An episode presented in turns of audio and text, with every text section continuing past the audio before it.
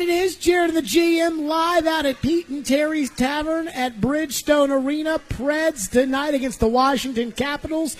That game is at 7 o'clock right here on ESPN 1025 The Game. Floyd, we've talked about the Marcus Mariota approval poll, where again, Mariota today checking in this week at about 53%.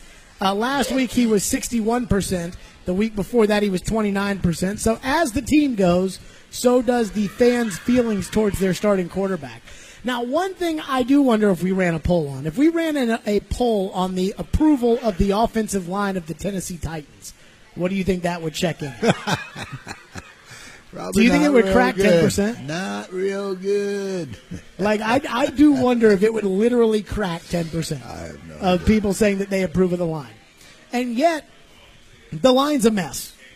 They've got a starting center who they've given a contract extension to, so they think he's good. They've got a Pro Bowl left tackle. They've got an All Pro right tackle, although to be fair, Jack hasn't played at an All Pro level in three years, but he is an All Pro. They've got a highly paid left guard, and then they've got the, the they've got a, a giant hole at right guard. although I don't know if you noticed, Pamphile back to practice on a limited basis. Oh, I'm thrilled. So get excited about that. Oh yeah. But Now we but now we can cut him. but the offensive line is just a freaking mess. And yesterday, Mike Vrabel said the what I think is the obvious for whatever reasons it might not work. The obvious, and that is uh, maybe they got to find a way to get Dennis Kelly out there. This is what Mike Vrabel said.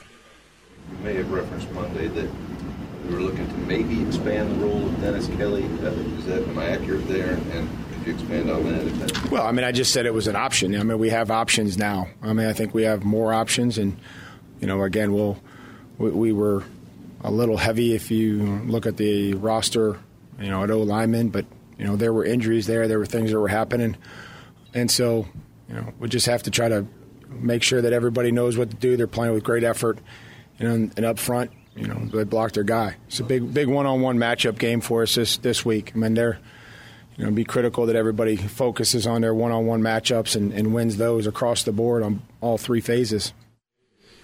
So forget that last part. It's a big one-on-one matchup every day when you're the offensive line. And Vrabel has said it's not the coaching, it's the one-on-one matchups that are the problem anyways. But forget about that for now. He said Dennis Kelly's an option. And he said we now have more options. Well, if Dennis Kelly is an option, somebody help me. Where is Dennis Kelly and why is he not playing right guard right now? I know he's not a guard, Floyd. I don't care. He's one of the best five linemen on the team, and Nate Davis might be a guard, but you can't tell me Nate Davis with no NFL experience is better than Dennis Kelly right now. I mean, you like to think that couldn't happen, but in fact, with him moving to guard, it might. And I don't know that. I don't, I don't know that I've ever seen him play guard. I mean, I, I know he's. People have said he's played guard periodically, but I, I can't ever remember him lining up there. I can remember like three plays he played at guard. They were three critical plays, but three plays in London last year against the Chargers. Uh, Quinton Spain was out that game, so Levin played guard, and then Josh Kline got hurt right at the very end of the game, and I believe Kelly played right guard on the uh, touchdown pass to Luke Stocker that set up the two point conversion, and then Kelly played right guard on both two point conversion plays. So three snaps off the top of my head that Kelly's played at guard for the Titans. Yeah, I, I just, that's just one of those things I don't you, you don't know. You know, how do you where do you fit them? And it's so unusual because the the the typical team will have plenty of centers and guards. You know, we got centers and guards everywhere, but finding a tackle, now that is tough. And here we sit with you know a few pretty good tackles, and struggling to find a right guard. So I I don't know. I know, but if you're going to try Jamil Douglas, and so if if the if the belief on Kelly at guard is quote unquote I don't know, which is I think where you are, and honestly, it's probably where Vrabel and them are. Like they may Well, have a little bit better idea, but yeah, not, probably got- not that much because they've never played him at guard. Well, yeah, but I'm sure he's practiced or he's whatever at guard. So they probably have a, a pretty good indication as to whether or not he's, you know, he's can play there. And I don't know, you know, it's the same thing. If you're a tackle, you really don't want to play guard now. I know, but I don't care what Kelly wants to do. No, yeah, but I mean, it's not you know that's not your that's not your ideal situation. But would you know. rather sit on the bench or would you rather play? I don't. I, I, that would be up to him, of course. But I, I don't. I would rather play. But I know I'm going to guess this. If you were to ask Conklin that, he may say, "Eh, "Put me on the bench," because you know he knows you can't do it. You know. So I mean, Well, Conklin needs to start playing better because if if Kelly can only play tackle, if Kel, let's just say Kelly and Conklin both were saying that they were going to refuse to play guard and they both wanted to play tackle. Number Well, one, I- yeah, that's a huge mess you have on your hands of players not being willing to put the team first. Yeah, I don't know that you would get anybody that says I don't want to play guard. I'm, I'm not saying that. I'm saying you would have guys that are tackles that would not be excited about playing guard, and and generally speaking, if you're doing something that you're hating, you're probably not doing as well as you'd you'd like to do it. But again, is that still better than Nate Davis? Uh, I don't You- know. That. that I gotta believe Kelly. At, at least Kelly should get the chance. Kelly is one. If you were to rank the five best offensive linemen on the Titans, there's no way Dennis Kelly's not in the top five. No, I would agree. And because of that, I think Dennis Kelly has. You gotta try it. You gotta try it, especially this week against Denver, because even though Denver's defense isn't that good and it's a shell of what it used to be in the Wade Phillips days, I'm telling you, they will eat Davis up, just like Buffalo did, just like Jacksonville did to Douglas. I mean, I, I think what's happened is people, you know, they, they want Davis to work out, and they say, well, we can't Davis can't get better if Davis doesn't play. So Davis has to go out there and play. And that's great, but you just lost to the Buffalo Bills. And and I mean, we're talking about Davis. Saffold is doing his best to play himself into the discussion of going to the bench too. Because he's been lousy. I think that I think all of those things are all related. I mean, it's all affecting everybody's affecting everybody else. The only guy that's not affected is probably the center. And and he's trying to get the calls, trying to get the protection going the right way so they're helping the right guy. But I mean, you know, you've got a new group on the left and you've got a new group on the right and you're doing this in the fifth game of the season that's you know nobody nobody has an offensive line that is in complete turmoil in the fifth game. Now you may have a guy get hurt here or there, but his backup is generally speaking some guy that you know has played there before. He steps right in, but I mean you've got it across the board with this offensive line, and at a point in time that you can you can least um, want it. You know, I mean, there's you can. It's it's the hardest situation you've had to adapt to it because you really don't have any. You know, the Pamphile's gone and and the other guy can't play, and you just cut two offensive linemen, and you you know, I mean, it's it's up and down, in and out. That that offensive line meeting room is like, you know, hi, I'm Floyd Reese, I'm your coach, and your name is, you know, it's it's got to be a mess. I just think that I just want to see him try it. I'm not asking for much. Just, you know, until you get something figured out, try Dennis Kelly. And if Dennis Kelly's an option, why haven't they tried Dennis Kelly so far? Now, now part of that's because they had to have Kelly play left tackle. So if you've got Kelly at left tackle, there would be no point to try him at guard. But now, and I do remember when they acquired Kelly. Now, this was like four years ago when they acquired Kelly. But when they acquired Kelly, the thing about him was, hey, he's the swing guy. He's the guy who can play both tackle and guard, and you know can start in a pinch, and and has proven that he can start in a pinch because he is he is far exceeded what I think anyone thought the Titans were getting when they offloaded Dorial Green Beckham to the Eagles in order to get Kelly. But now I'm just I'm I'm ready to give up on this. You know, let's see how they do. Let's see how they because.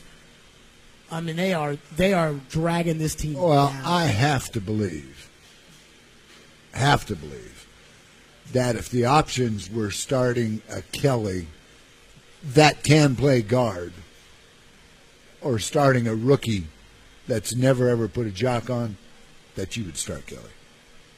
So there's, I think that kind of tells you a little something, something right there. Or if last year in London Spain's out, the options are playing Levin, who we know they don't even like because they cut, or playing Kelly, you would play Kelly if that was an option. We'll take your calls on the offensive line. 615 737 1025. 615 737 1025. I'm just ready to try it, honestly, at this point. Mike Vrabel was asked a question about Roger Saffold. And coming up next, why Vrabel, Vrabel's answer was so telling. We'll get to that coming up next. Jared and the GM, we are live at Bridgestone Arena, Pete and Terry's Tavern. It's ESPN 1025 The Game. Let me tell you about Hiller Plumbing, Heating, Cooling, and Electrical. When I moved into my home a year ago, I didn't know exactly who I wanted to go with. I didn't even know what you needed to get in terms of a, a plumbing, heating, cooling, or electrical group. And I'm so glad I got with Hiller. Any time there's an issue, Hiller comes right to the home they take care of the problem, and I get a fair price thanks to true transparency pricing. That's my number one favorite thing about being able to tell you about Hiller is the fact that they're not going to slam you with some hidden fees or special rates, or they're not going to hit you over the head with something you didn't think you had to pay. That's why Hiller is so respected. They have an average 4.8 out of 5 star rating on over 15,000 online reviews. That's Hiller Plumbing, Heating, Cooling, and Electrical. If you like the other guys, but you want to give Hiller a try, Call Hiller out for a second opinion on some major work you may be doing. You'll be surprised what Hiller will tell you. That's Hiller Plumbing, Heating, Cooling, and Electrical. Proud supporters of the Nashville Predators and the Tennessee Volunteers. See that logo right there, center ice tonight. It's Hiller Plumbing, Heating, Cooling, and Electrical. Call the Happy Face truck today. As far as the offensive line is concerned, for the last two years since you've been the coach, it's, it's been inconsistent. And you change guys out, bring in a big free agent, draft somebody relatively high You've got an All Pro or a Pro Bowl left tackle, a guy who was an All Pro at right tackle, and the line still seems to struggle. Where are you with Keith Carter and the job that he has done and is doing with the offensive line? Very confident. Very confident. I would say that, uh, you know, I have a luxury of watching a 19 year old son play offensive line. And the head coach there is an offensive line coach. He's got a line coach. At the end of the day, they got to line up, they got to know who to block, and they got to block their guy. So we, we know who to block, and we if, if we don't know, and if we're not teaching them, and they say, "Coach, I didn't know what to do on this play," uh, then then we'd have a problem. But you know, we, we, we have to we have to sit there and block our guy. It becomes a lot of one-on-one matchups in this league, and that's why it's great because you kind of find out the receivers and a DB. It's one-on-one matchups. It's an offensive lineman and a defensive lineman. It's a linebacker and a running back. And uh, those are great things to have. Uh, and you go out there and you got to win more of those one on one matchups than you lose.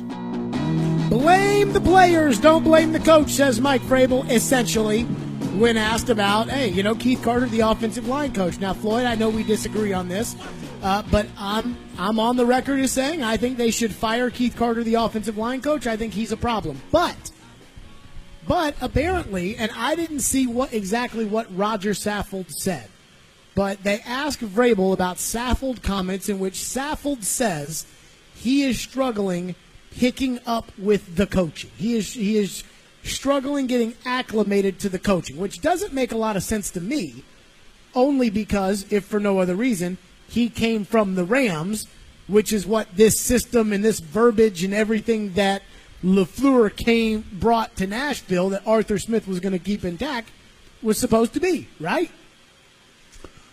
Yeah, to a large percentage. Okay, yeah, so now, I don't know how much Arthur kept of that, but I assume he kept some of it. Well, so I guess I guess Saffold is saying he's having a hard time getting up to speed on the coaching and the scheme. And Arthur Smith was asked about the same thing today. So Vrabel was asked yesterday about about this, about Saffold kind of saying, "Yeah, I'm having a hard time getting up to speed with the coaching." And Vrabel's answer. Do we have that quote anywhere? No offense to you, but I, I prefer to. Well, we'll just listen to the way it's asked. The question is asked of Vrabel here. You hear that, and then you hear Vrabel's response, and Vrabel's response, I think, is very telling.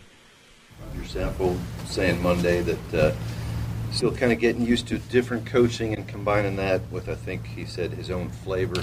Uh, is that is that transition or, or, adjustment taking a little bit longer than anticipated? Uh, we're we're going to focus on improving here this week and, and seeing if we can block um, Wolfe and, and, Harris and all those guys, Walker, and, and all those guys for Denver, um, however we we can. Or we're going to try to practice, prepare, learn who to block, and, and, and do our best to block our guy. So instead of actually addressing what Saffold may have said, Vrabel just goes, "We're just going to try to win our matchups this week, go one on one, and do do the." Not even touching the idea of what is the problem with Saffold, where Saffold is kind of, I'm not saying pointing a finger over at the coaching, but by saying, hey, you know, I'm, I'm struggling a little bit with the coaching and my own flavor for whatever you want to interpret that as. To me, I feel like Vrabel is ignoring Vrabel ignored the question because he doesn't want to talk about that. But it should be talked about, and that is is the coaching getting to this offensive line? I don't. I don't. Uh, let me say, I don't even know what that means. Coaching with my own flavor. I, I don't know what that means. I, I mean, it's meaningless to me. So, I don't, you know what? I mean, Mike, I think hit it on the head. We got to go out there. We got to figure out who to block. We got to block them. It's that simple. Now, again, I, I'll say this again. I have seen Saffold play for 10 years. Saffold is a quality player. Is he affected by a brand new tackle? Yes, he is. Is he affected by a brand new system of some sort? He probably is to a certain extent. Um, is he affected by whatever changes they make on a on a weekly basis? You know, he might be, but he's no more affected than than anybody else. He's certainly no more affected than the rookie. I mean, the rookie's figuring out how to line up. So I I think this. I think after he and Taylor get a little bit of play time, they're going to be fine. And I think that Jones and him and Taylor on the left side are going to be fine. I have to believe if Conklin can get some kind of understanding or support or whatever it is on the rookie guard, then I think that will pan out. Now, how good is the rookie guard going to be? Oh, I have no clue. I mean, I don't, I don't know if he's a, a starting NFL, you know, uh, guard or not. I just don't know. And I, and to be honest, I'm not sure they know because they haven't seen much of him play either. Mm-hmm. You know, I think they're. I think it's kind of this is the best of all of these bad options, and let's see how this works out. But it doesn't make it the, you know, the real answer, and I think we have yet to find that out. So where from from where I sit, at least as far as the the offensive line is concerned, I'm not ready to make the assumptions you're making. The ones of hey, when Taylor and Saffold get more time together, they're gonna work out. It's gonna work. I mean, I have not had the same pleasure that you have had of watching Saffold play for, you know, play for 10 years. 10 years Yeah. to say that the guy's any good because he's been terrible. And the left tackle, you know, I mean, it, say it or not, he's in theory clean over at left tackle, which I don't know if he was clean before or not. I don't know. Uh, but that's what where he is. Conklin is progressively regressed, if that's a thing. Has consistently regressed since his All Pro season. I'm worried about offensive line, and I'm worried about the coach with the offensive line. And I think the players, like, because I think a guy like Saffold is the last person he's going to blame is himself. So the more this continues, the more they'll be looking for somebody else to blame, if that makes any sense. And then I think you'll have a, a, an offensive line room that's trying to figure out why they're so bad. And they'll look at the coach. I mean, remember when Bob Bostad was here and he, the offensive line coach was terrible, or he was the offensive line coach under Whisenhunt, and he was so bad that as soon as he left, like Chance Warmack and, and all those guys came out talking about how great it was to get rid of him. I wonder if we're looking at a similar situation here with the offensive line coach. This is what Roger Saffold said uh, about his issues and, and why he was struggling. Okay. for me right now, I think what it comes down to is just you know how can we you know kind of go with the technique that the coach is coaching, uh, put my own flavor on it so I can mesh well with the team. Uh, obviously, the coaching style is a difference, but that shouldn't just that shouldn't just change dramatically. So that's that's something that I'm trying to figure out on my own. So Saffold saying that adjusting to the coaching technique. The key word of that whole thing, you missed the whole key word. Technique. He's working on the technique, which is not, you know, I don't know how much, I don't know what kind of technique they taught at the Rams, but I mean, they're obviously teaching something different here, and he's trying to get that technique and blend it with whatever the rest of that he said. But that's, I mean, I don't think that's highly unusual. Right now, Taylor's doing the same thing. And Taylor's arguably the best left tackle in It's the not league. the same technique that he's used last year and that they coached him last year. Obviously, it's not. You know, I mean, but I don't know that. I, I mean, Taylor and he have played n- no time together. There is a reason, and we talked about this yesterday briefly. There's a reason offensive linemen spend literally every minute together. Every minute.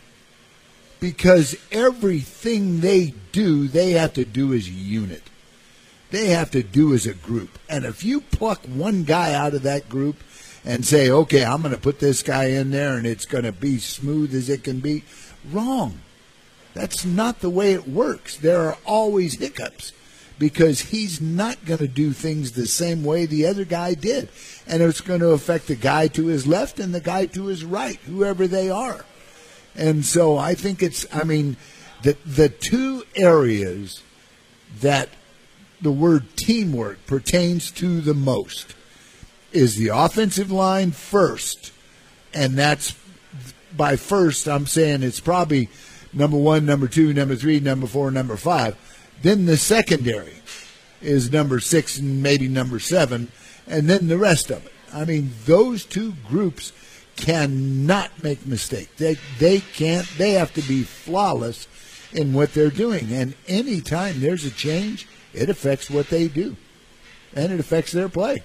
I just know that the Floyd Reese Titans, when Mike Munchak was the offensive line coach, the Floyd Reese Titans would lose a guy, plug a guy in, and he may not, you know, the, On a yearly you basis, felt like you never lost it. on a yearly basis, but not a game by game basis. When those, when we had Brad, and we had Runyan, and we had Bruce, and we had Benji, and we had, I mean, those guys were there every week, every year.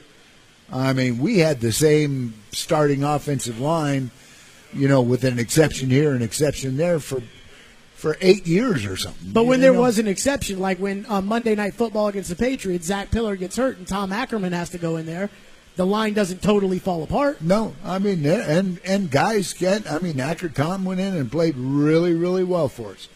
You know, can you count on that for ten games? No, but for a game, I mean, he really, really helped us. And and again, if you, if I am Brad Hopkins and I am whoever the center was in that game, and you know there's a new guy there, you can maybe subtly help him out a little bit you know. But it's like I said before, when you got one on one on the left and one on the right, and and they both need help right now, you can't you can't split the line.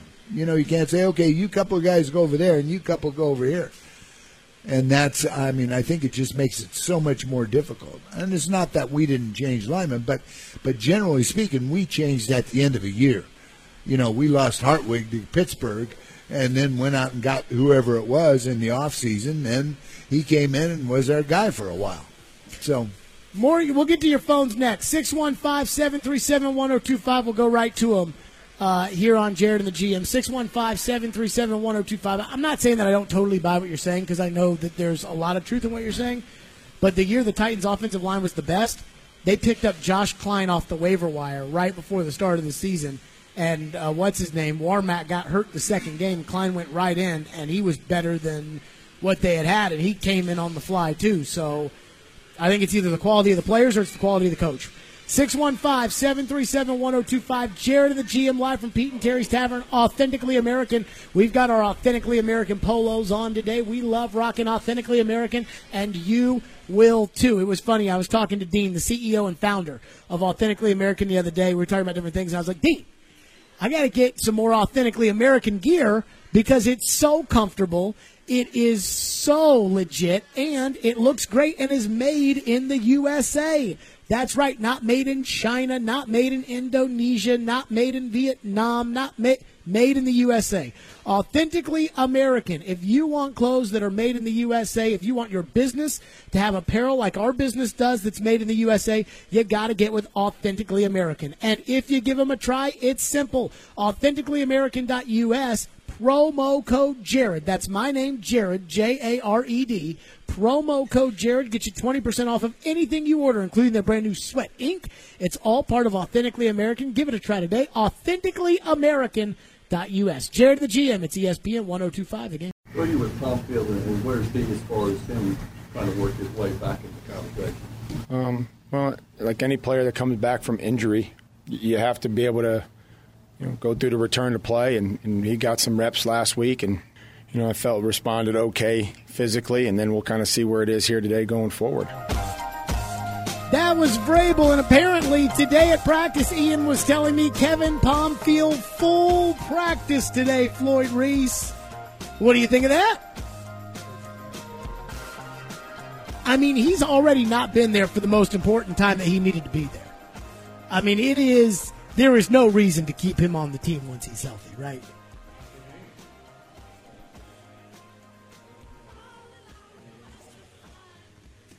So, so you, you got no you got no room for South? No, I mean for uh, That's- Pamphile. That's, uh, I mean, for me, he's he can go. He's your guy. No, You brought him in to be the starting right guard. Now he's healthy. You don't want to play right guard? no, I don't want him because he can't be there. You can't. He's not reliable. Maybe he'll be I- I- reliable no. now that he gets healthy. No, Maybe he, what it makes you think that he's played two or twenty games. That's enough for me. two or twenty-one now. Two or twenty-one. That's enough. Made me a believer. See ya. Let's go to your phones. By the way, MTSU Blue Raider football team back in action Saturday on the road at Florida Atlantic. Kickoff at 3 on 1025 The Game 97.5 in the borough. Tyrekus is up next on Mike Vrabel. Thank you for calling. Thank you for waiting. Go ahead, Tyrekus. Hey man, how you guys doing? I was I was wondering, man, is is it is it um is it is it any way that like when it come down to a couple of coaches and you don't know who to hire, like they can take IQ tests? Because it's like I be like some of the things Mike Rabel are doing, man. They should actually have an IQ test for some of the coaches for like basically if it's fourth and four, your field goal missed, three kicks already, six minutes left. What do you do? Go for it, kick a field goal, punt it. Like we should just start making tests like this, just to see what kind of coach we're getting. So, Tyreekus, I appreciate your call. I don't think Vrabel lacks in the IQ department. In fact, if you've ever spent any time around Vrabel, you Vrabel's a pretty smart dude. Oh yeah. I mean, Vrabel is, and you hear his comments with the press and things like that. I mean, he's a real smart, whatever. You know, I mean, he's a he he's I, he's a real smart ass. You know, he is a, Vrabel's a smart guy. So that's what is perplexing about some of the decisions, right or wrong, for Vrabel, is that a smart guy could make certain choices sometimes. But I, I don't think it, it lacks with Vrabel's IQ test. I mean, I think you've probably been around a lot of football coaches and would say Mike Vrabel's probably smarter than a lot of them. Yeah, I mean, I don't. I certainly don't question that. In fact, I don't, I don't know that I've ever. I'm trying to think. I don't know that I've ever been around a coach that I question his IQ. Ever? Yeah, that's. I'm trying to think again. I, I don't. I don't know who it would be.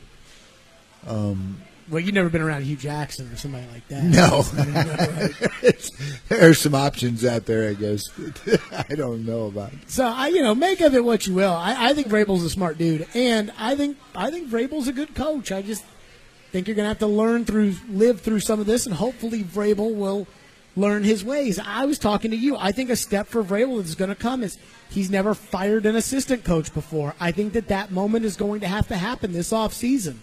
Um, I think you know the assistant coaches I want fired, but I do think you can't tell me every guy is coaching great if you're going to win the same amount of games every year somebody is not carrying their share. Um, but we'll see. Let's go to Mayberry, who's up next here on Jared and the GM Live at Bridgestone Arena, Pete and Terry's Tavern. What's up, Mayberry? Jared, I, I, I really don't appreciate your tone when it comes to the Buffalo Bills. I'm part of the Bills Mafia. the Bills have defeated the Titans three games in a row. Come on now. Hmm. Give it up. What, what did we say about the Bills? I, I don't know what we said about the Bills that's bad. It was your tone. Oh, they lost to the Buffalo Bills. Man, they lost to the They did Bills. lose to the Buffalo in a row. Bills. Come on now. And- Come and on. they literally, they literally, Pete, thank you for the call, Mayberry. They literally choked all three games away. It's like the Cardinals yesterday watching baseball, right? The Cardinals are celebrating, oh, we took it to them and we did this and we did that. The Cardinals, they could have been playing the, the USN baseball Tigers. They could have been playing them, the Braves could have yesterday, and they would have lost the way that they played that game. It had nothing to do with the Cardinals. The Cardinals are a mediocre so-so playoff team, but the Braves just choked away the whole series starting in Game Four, and they choked it away in Game Five. And I feel like the Titans did the exact same thing to Buffalo, just like they did to the Colts earlier in the season, where you look at that game, and it really wasn't anything special Buffalo did, but it was everything you messed up. Well, I think uh, when two teams of equal ability play, that's generally what happens. Somebody loses it before somebody wins it. And when you can't kick and but you I'm can't curious block, about the Cards comments. That, that was the highest scoring game in the history of the sport. wasn't the highest scoring game ever. They Ever. scored 13 runs. in the in No. the inning. No, I'm talking No, about in one inning. Yeah. They scored. Think about 10. this. And this this goes back to back up my claim that it wasn't so much the Cardinals as much as it was the Braves. The Cardinals scored 10 runs on 5 hits. they got 5 hits. 5. Do you know how hard it is to score 10 runs on 5 hits? Do you know how score how hard it is to score 5 runs on 5 hits? They scored 10 runs on 5 hits. It was a total choke job by the Braves. The Braves brought in a new pitcher with the bases loaded, and he walked the other team's pitcher. like, that's how bad it was. And I don't want to rehash this anymore. Carl is up next on the Titans offensive line. Go ahead, Carl. Uh, what's up, fellas? Uh, I I've got to agree with Floyd about the. I think once Taylor and Saffold and and Ben get a few games together under their belt, I think they'll get locked and step together. It's the right side of the line that really worries me. Is there any chance that they could maybe move Conklin and let him play guard and let Kelly play tackle? And I'll hang up and listen. Thanks. I, I love y'all show, thanks. guys. Thank you, Thank Carl. you. Floyd, you want to take this one? I mean, that's something that we've talked about for you know a while now. Um, and again, if you're you know if you're trying to get your best five offensive linemen on the field, you know something like that probably should happen. But I'm not sure that they know how to do it. I mean, there in my mind right now, you got two options, which is you move Jack inside, you put Kelly outside, or maybe Kelly can play center, and you move Kelly to center and move Ben to right guard. But I don't know that. I don't know if he's ever snapped a ball. I don't know if he's ever even lined up there. So, um, you know, that's something you'd have to think about. But again, you know, those guys like Jack. Jack didn't want to play guard. I mean, he's already made that, you know, clear to everybody. Has he? Has he? Yeah. When? They've, I've heard him twice talk about, you know, well, what about, you know, what if they moved you? guys? Oh no, I'm not a guard. I'm a tackle. So, and you know, it's his contract year. He's going to make some money, and and that's a way for him to do it. I'm sure in his mind. So I can't blame him there. But little breaking news, by the way. Colin Kaepernick's representatives released statements today to clear up some facts surrounding Colin Kaepernick that just came out. So they've released like a Q&A. Like you know when you're about to like go to a hotel or something and you or whatever and you it's like frequently asked questions and you click it and it's like what kind of tickets do you need for the art festival? What kind of clothes should you wear? What kind of like how they do a Q&A on a website, FAQ or whatever? That's this is what it looks like Colin Kaepernick's representatives have released. So for example, the first question is uh, is Colin still able to seek employment in the NFL after he filed a grievance? Yes, Eric Reid filed the same grievance and is currently employed by an NFL team. Does Colin still want to play? Yes, he's been working out five days a week for three years in preparation to play again. Has Colin demanded a specific salary in connection with his employment? No. That narrative is completely false. What about Colin being a distraction with the 49ers? His coach Chip Kelly during the 2016 season said about Colin, he is zero distraction. In the same 2016 season, Colin won the Len Eshmont Award, voted on by 49er players, given to the 49er who best exemplifies inspirational and courageous play. And it goes on and on. It is literally two pages question and answer about Colin Kaepernick, uh, including the last question, which is Is Colin still good enough to play? And it continues with Let's provide statistics to show Colin's ability to play football at the highest level. Despite having three to recover from three surgeries during 2016, Colin immediately started once he was healthy and was never beaten out by any other quarterback on the roster. Is that true? Didn't wasn't he the Alex backup? Smith. Alex Smith beat him out twice. No, no, no. I'm talking about Blaine Gabbert. This was talking about in 2016. Gabbert beat him out. Yeah, wasn't Gabbert the starting quarterback and he was the backup until Gabbert lost like five games and then they put Kaepernick in at quarterback? Uh, I think, if I remember correctly, he started the season. Gabbert took it over, and then Gabbert got hurt or something. No, Gabbert started the season over Kaepernick because he beat the Rams that one game where they opened up and it was like, oh, look at Chip Kelly in San Francisco. But yeah, But so I know he. I know Gabbert did beat him out. So, what do you think about Colin Kaepernick's team putting out a putting out a FAQ on Colin Kaepernick still wanting to play football? Yeah, give it a rest. Coming up next on Jared and the GM, why the Preds have done something I guess that has angered some fans, and why I think these fans need to just pipe it. We'll get to that next. Jared and the GM. We're live from Pete and Terry's Tavern. It's ESPN 1025 The Game. Jared and the GM, we're live at Bridgestone Arena where the Preds are taking on Washington and Floyd. The thing the Preds see, this is this story. I'm about to, I might lose my mind on this. I, I don't know, but Preds fans seem to get mad about some of the dumbest things. You know, kind of like it's it's kind of like me, right? Like they get mad at me. I, I'll say something like, you know, I feel really good about Johnny. I feel really good, really bad about Jimmy, and all they care about is Jared Stillman badmouth Jimmy today. And honestly, I don't even care anymore. I, I'm not really sure I ever cared, but I really don't care anymore. And I'm just like, that's just how Preds Twitter and Preds people, and that's just how the fans are going to get. And that's all right. They'll boo me when they put me on the Jumbotron, and then they'll listen to us whenever, you know, something happens because we're always talking about it. Well, apparently, the Predators have a new uh, thing at the games. Floyd, you hate pedal taverns, right? When you're stuck behind one driving around downtown and there's a bunch of bachelorette girls that are, you know, on the Oh. back of a pedal tavern and you're stuck behind it. And Going up a hill, trying to get Oh, home. God, yeah, I'm it's not happy. But It's other than that, more power to them. Everybody hates it.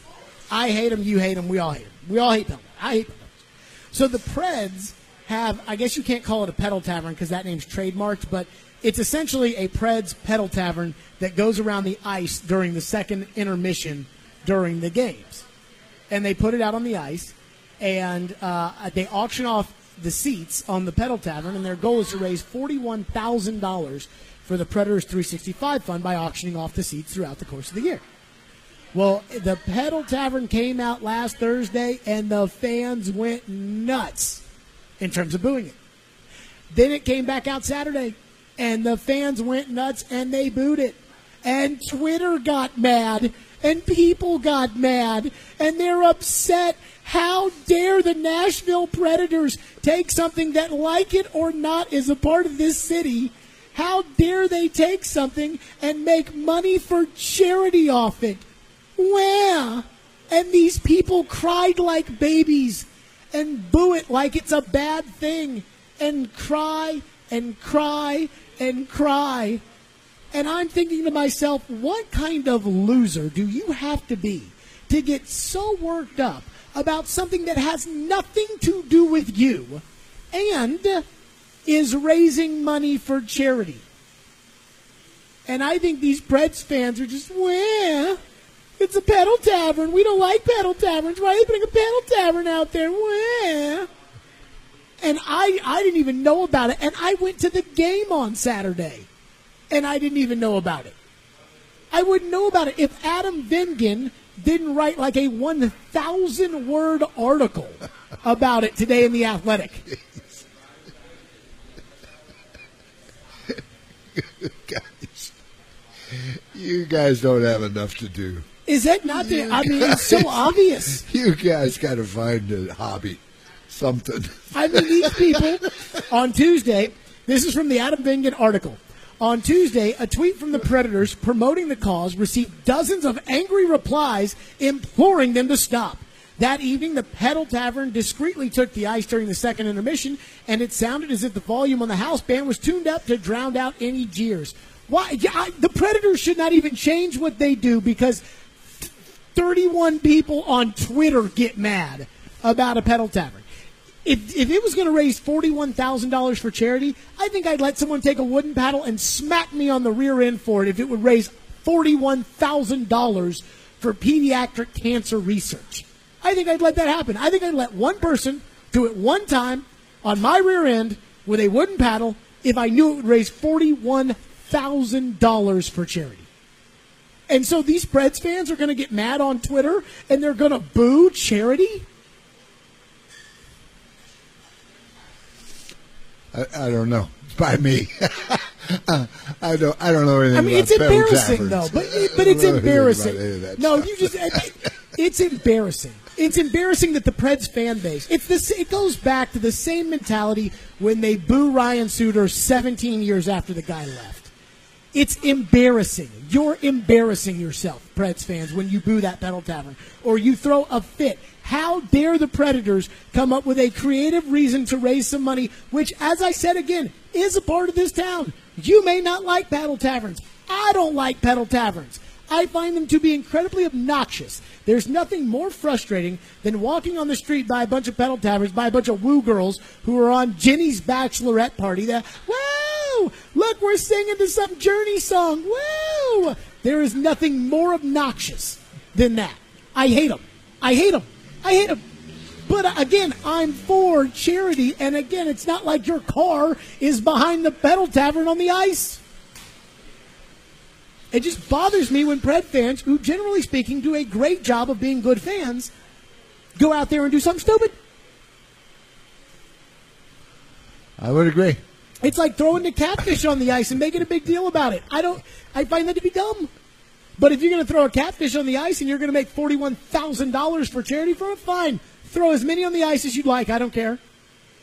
I just I, the, the nature of the Predator fan. I, it's it's it's so different sometimes than the nature of other fan bases, and it's like you've got a really really good eighty-five percent of your fan base. I think 85% to 90% of the Preds fans are good, honest, legit, root for the team, happy when they win, sad when they lose fans. And then there's just 10% who just go nuts on Twitter over everything, boo charity, and don't like people that aren't, you know, diehard fans for 15 years and just picked it up three years ago, and they don't like those people either. And those are the people that bother me. The booing the charity people. like, they probably did this, and I don't know. The Predators probably did this all in good fun, and now you're booing charity? Again, I don't. Would you let someone smack you on the rear end with a paddle if it $41,000 went to charity? Uh, oh yeah. For kids, Yes. you do a lot worse than that. I know, right? So if they're going to put out a pedal tavern, the second intermission, again, I went to the game Saturday and I didn't even notice it. I did not even see it on Saturday, and I went to the game. And I mean, honestly, I don't even know if this is a story worth Adam Vingan writing about. Thousand words. I mean, Floyd, look at this. This is the start of the article. Look at this, Floyd. Look, so I got my phone out, and I'm showing Floyd how long it is. This is the start of the article, right? Like, look how far it scrolls Oh, down. Adam, we got to find you a hobby. We got to find something more important to talk about. Come to work. But on. again, those the Pred fans that boo the Pedal Tavern, boo you, boo you, and stop being such a crybaby, and stop being so sensitive. And again, you're booing charity, and I got a problem with people who boo charity because I appreciate the work that the Predators do, and the money they give out, and the money the Titans give out, and the things that they do in the community in order to be better for the community. So, you know what? It, to me, if they're raising this much money, I say put two pedal taverns out there and raise even more money for charity. I got no problem with it. 615 737 1025. 615 737 1025. I can't believe I'm going to say this, but I'm kind of surprised by the fan reaction as far as Marcus Mariota is concerned. We'll get to that coming up next and why. It's Jared and the GM live from Bridgestone Arena at Pete and Terry's Tavern. It's ESPN 1025 the game.